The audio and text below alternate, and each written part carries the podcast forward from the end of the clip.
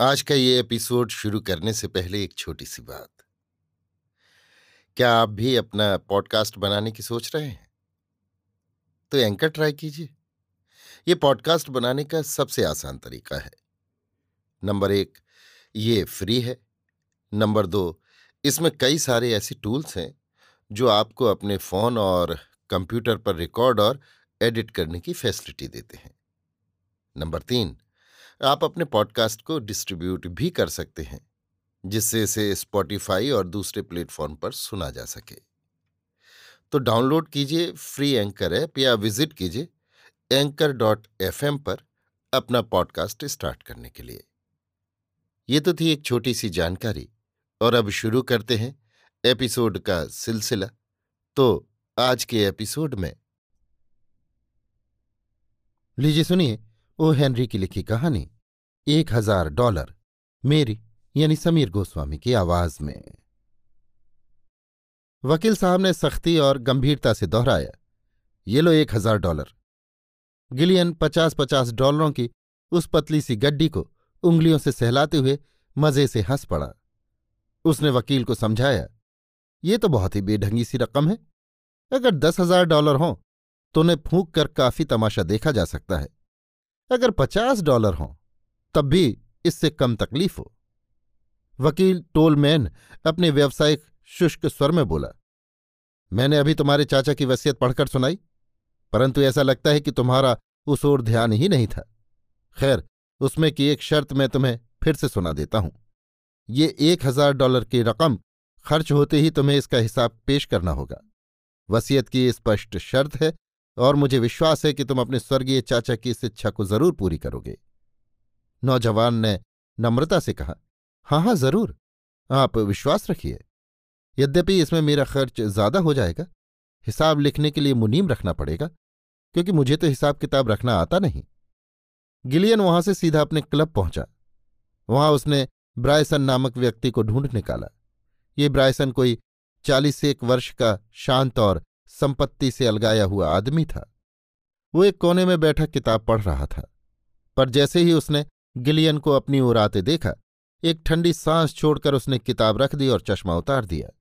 Gillian बोला, कहो दोस्त, नींद में हो कि जाग रहे हो? आओ तुम्हें एक दिलचस्प बात सुनाऊं। ब्रायसन ने जवाब दिया, कृपा करके बिलियर्ड रूम में जाओ और वहाँ किसी को सुनाओ। मुझे तो तुम्हारी बकवास से सख्त नफरत है। सिगरेट सुलगाते हुए गिलियन बोला भाई सुनो तो आज की बात हमेशा से कहीं अच्छी है और मुझे तो तुम्हें ही सुनाने में आनंद आता है। बात इतनी विचित्र और गंभीर है कि बिलियर्ड की गेंदों से उसका मेल नहीं खाएगा। मैं अभी चचा साहब के वकील के दफ्तर से आ रहा हूँ। वे मुझे पूरे एक हज़ार डॉलर दे गए हैं। अब ये बताओ कि इस रकम से आदमी क्या कर सकता है? सिरके की चटनी से मधुमक्खी को जितनी दिलचस्पी होती है, उतने ही लगाव के साथ ब्रायसन ने पूछा।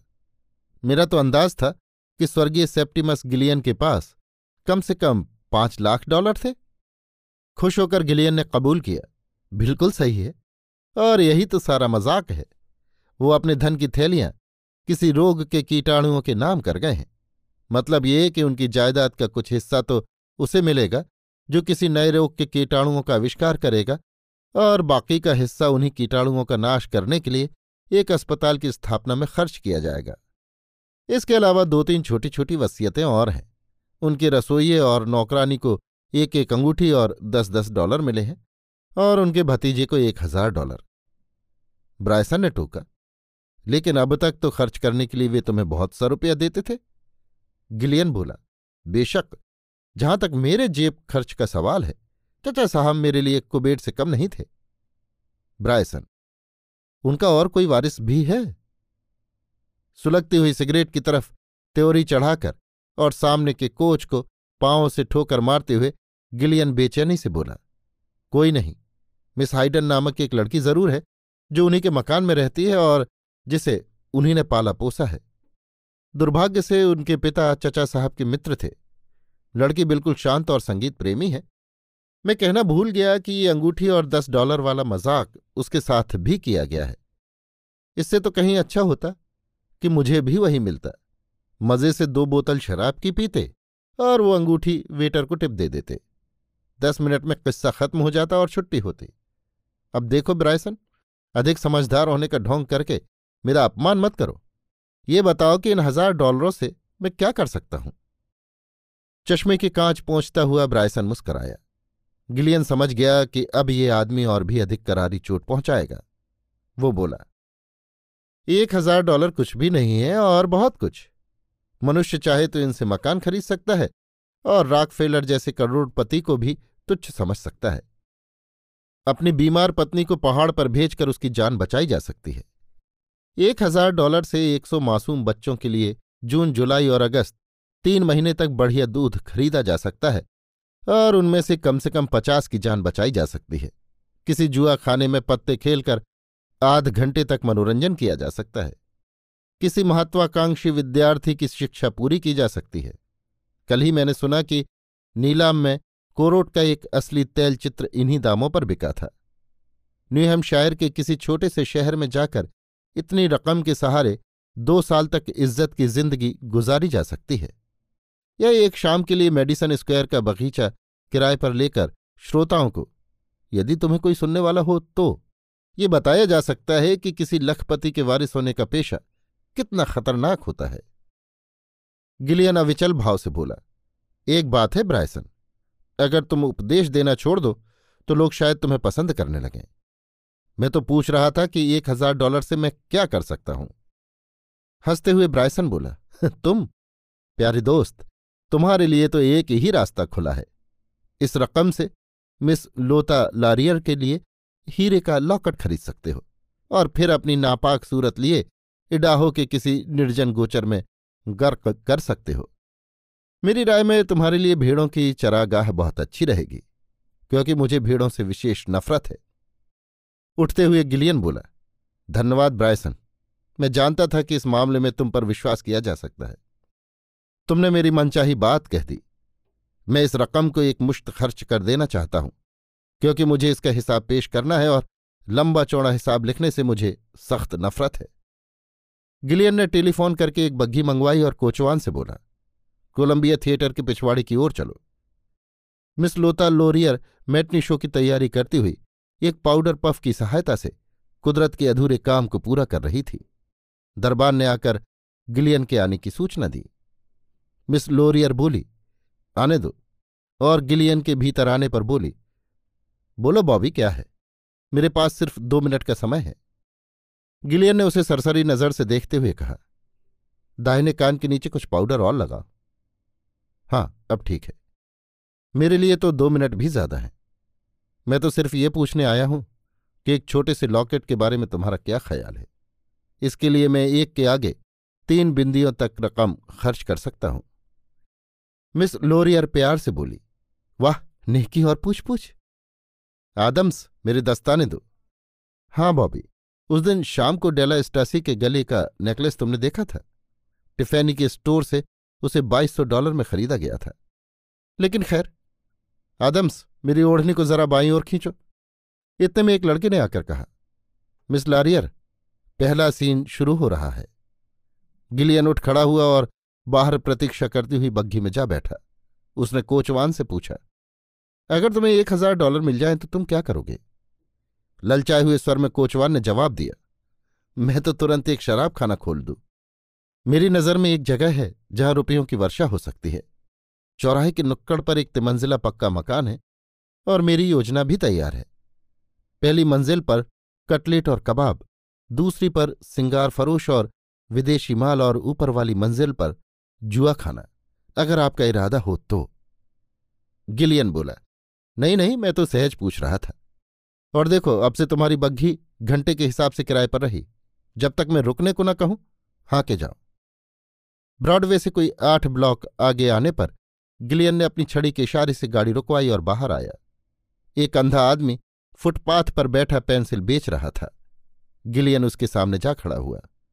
उसने कहा, माफ़ करना, पर क्या तुम मुझे बता सकते हो कि यदि तुम्हारे पास एक हज़ार डॉलर हों तो तुम उनका क्या करोगे? अंधे ने पूछा, क्या तुम उसी बग्घी से उतरे हो जो अभी यहाँ आई थी? गिलियन बोला, हाँ। पेंसिलों के व्यापारी ने कहा, तुम दिन दहाड़े भी बग्घी में बैठकर घूमते हो, इसलिए काफ़ी रईस लगते हो। अब जरा इसे भी देख लो। उसने अपनी जेब से एक छोटी सी नोटबुक निकालकर दिखलाई।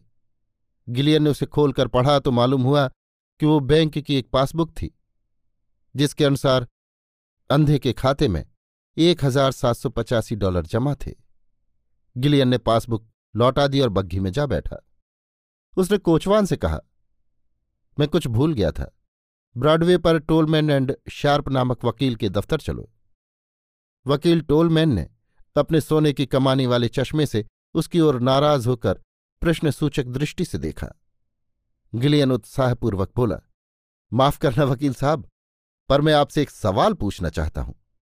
आशा करता हूँ कि आप उसे असंगत नहीं समझेंगे। क्या मेरे चाचा की वसीयत के अनुसार मिस हेडन को एक अंगूठी और दस डॉलर के सिवाय और भी कुछ मिला है? श्री टोलमैन ने उत्तर दिया, नहीं, कुछ भी नहीं। बहुत बहुत शुक्रिया जनाब। कहकर गिलियन बग्घी में वापस आया और कोचवान को अपने चचा के घर का पता बताया। मिस हेडन लाइब्रेरी में बैठी कुछ चिट्ठियाँ लिख रही थी। वो एक नाटी और दुबली पतली लड़की थी और उसने काले कपड़े पहन रखे थे। उसकी आँखें आकर्षक थीं। गिलियन उस कमरे में हवा के झोंके की तरह इस तरह बढ़ा, मानो उसे दुनिया की कोई परवाह नहीं। अपने आने का कारण समझाते हुए वो बोला, मैं अभी अभी टोलमैन वकील के यहाँ से आ रहा हूँ। चाचा साहब के कागजात में उन्हें एक एक उपयुक्त कानूनी शब्द ढूंढते हुए वो कुछ हकलाया। उनकी वसीयत में कुछ रद्दोबदल करने वाले कागज़ मिले हैं। ऐसा मालूम देता है कि मरने के पहले बुढ़ऊ को कुछ दया आ गई और वे तुम्हें एक हज़ार डॉलर दे गए हैं। मैं इसी तरफ़ आ रहा था, इसलिए टोलमैन ने ये रकम तुम्हें देने के लिए भेज दी है। इन्हें गिन लो, पूरे हैं या नहीं। गिलियन ने उसके हाथ के पास टेबल पर रकम रख दी। मिस हेडन का चेहरा फक हो गया और दो तीन बार ऑफ़ के सिवाय उसके मुँह से और कुछ नहीं निकल सका। गिलियन घूमकर खिड़की से बाहर देखने लगा। धीमे स्वर में वो बोला, मेरा अंदाज है कि मैं तुम्हें प्यार करता हूँ। ये बात तो तुम जानती होगी। रुपए उठाते हुए मिस हेडन ने कहा, माफ़ कीजिए महाशय। गिलियन ने मज़ाक के स्वर में पूछा, क्या इसकी कोई संभावना नहीं? वो बोली, मैंने आपसे कहा ना, मुझे माफ़ करिए। मुस्कुराते हुए गिलियन ने पूछा, क्या मैं एक चिट्ठी लिख सकता हूँ? वो उस बड़ी टेबल के पास जा बैठा। मिस हेडन ने उसे कागज़ और कलम दी और अपनी मेज पर जा बैठी। गिलियन ने अपने खर्च का हिसाब निम्नलिखित शब्दों में लिखा। अभागे कपूत रॉबर्ट गिलियन द्वारा एक हज़ार डॉलर उस लड़की को दिए गए, जो संसार में सबसे सुंदर और प्यारी है, जिससे उसे अक्षय सुख और स्वर्गीय आनंद प्राप्त हुआ है। इस चिट्ठी को लिफाफे में रखकर गिलियन ने नमस्कार किया और बाहर चला गया। बग्घी फिर एक बार टोलमैन एंड शार्प के दफ्तर के सामने जाकर रुकी। सुनहरे चश्मे वाले टोलमैन को गिलियन ने ये सुख समाचार सुनाया। मैंने वे हज़ार डॉलर खर्च कर दिए हैं और वादे के अनुसार उनका हिसाब पेश करने आया हूँ। मौसम में बसंत की बहार छा रही है। सच है ना, मिस्टर टोलमैन वकील साहब की टेबल पर एक सफ़ेद लिफाफा फेंकते हुए वो आगे बोला, इस लिफाफे में हिसाब का कागज़ है, जिसमें उन्हें एक हज़ार डॉलरों के लोप होने का ब्यौरा दिया गया है।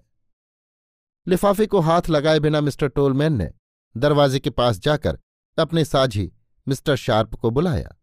दोनों ने एक भारी भरकम तिजोरी खोली, जिसकी गहराई में से काफ़ी देर ढूँढने के बाद उन्होंने एक मुहरबंद लंबा लिफाफा निकाला। उसे खोलकर अंदर का कागज़ पढ़ते ही दोनों आदरणीय व्यक्तियों के सिर हिलने लगे। टोलमैन ने औपचारिक स्वर में कहना शुरू किया, मिस्टर गिलियन, आपके चचा ने अपनी वसीयत में अंतिम समय कुछ संशोधन किया था।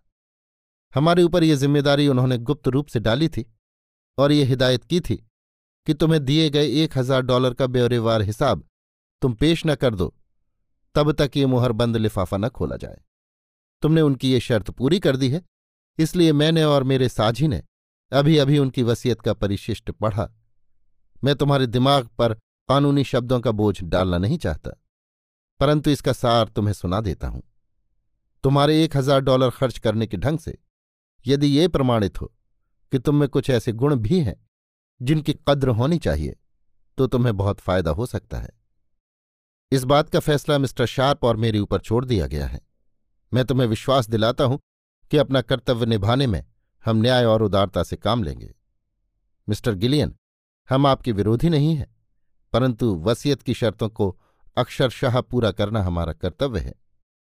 शर्त यह है कि यदि आपका एक हज़ार डॉलर खर्च करने का ढंग समझदारी भरा, विवेकपूर्ण या निस्वार्थ प्रमाणित हो तो हम आपको पचास हज़ार डॉलर की हुंडियाँ दे सकते हैं।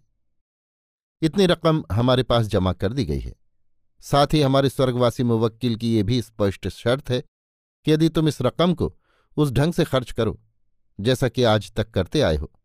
माफ़ करना, ये शब्द मेरे नहीं, स्वर्गीय मिस्टर गिलियन के हैं। और अपने निकम्मे दोस्तों की सोहबत में रुपया बर्बाद कर दो तो गिलियन द्वारा पालित मिस मरियम हेडन को ये रकम तुरंत दे दी जाए। अब मिस्टर शार्प और मैं आपके हिसाब को जाँच कर तय करेंगे कि आपने रुपया किस तरह खर्च किया है। हिसाब तो आप लिख कर लाए ही हैं और मुझे आशा है कि हमारे फैसले को आप स्वीकार भी करेंगे।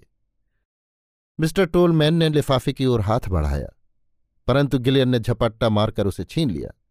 हिसाब की पर्ची और लिफाफे के टुकड़े टुकड़े करके गिलियन ने उन्हें अपनी जेब में ठूंस लिया और मुस्कुराते हुए बोला, सब ठीक हो गया महाशय। अब आप लोगों को इस विषय में कष्ट करने की ज़रूरत नहीं। रेस के जुए की बारीकियाँ तो शायद आप नहीं समझेंगे। इसलिए इतना ही कहना काफ़ी है कि मैं उस रकम को रेस में हार गया। धन्यवाद महाशय। नमस्ते। गिलियन के बाहर जाते ही टोलमैन और शार्प ने एक दूसरे के सामने देखते हुए दुख से सिर हिलाया। बाहर बरामदे में लिफ्ट की राह देखते हुए गिलियन आनंद से सीटी बजा रहा था। अभी आप सुन रहे थे ओ. हेनरी की लिखी कहानी, एक हज़ार डॉलर, मेरी यानी समीर गोस्वामी की आवाज़ में।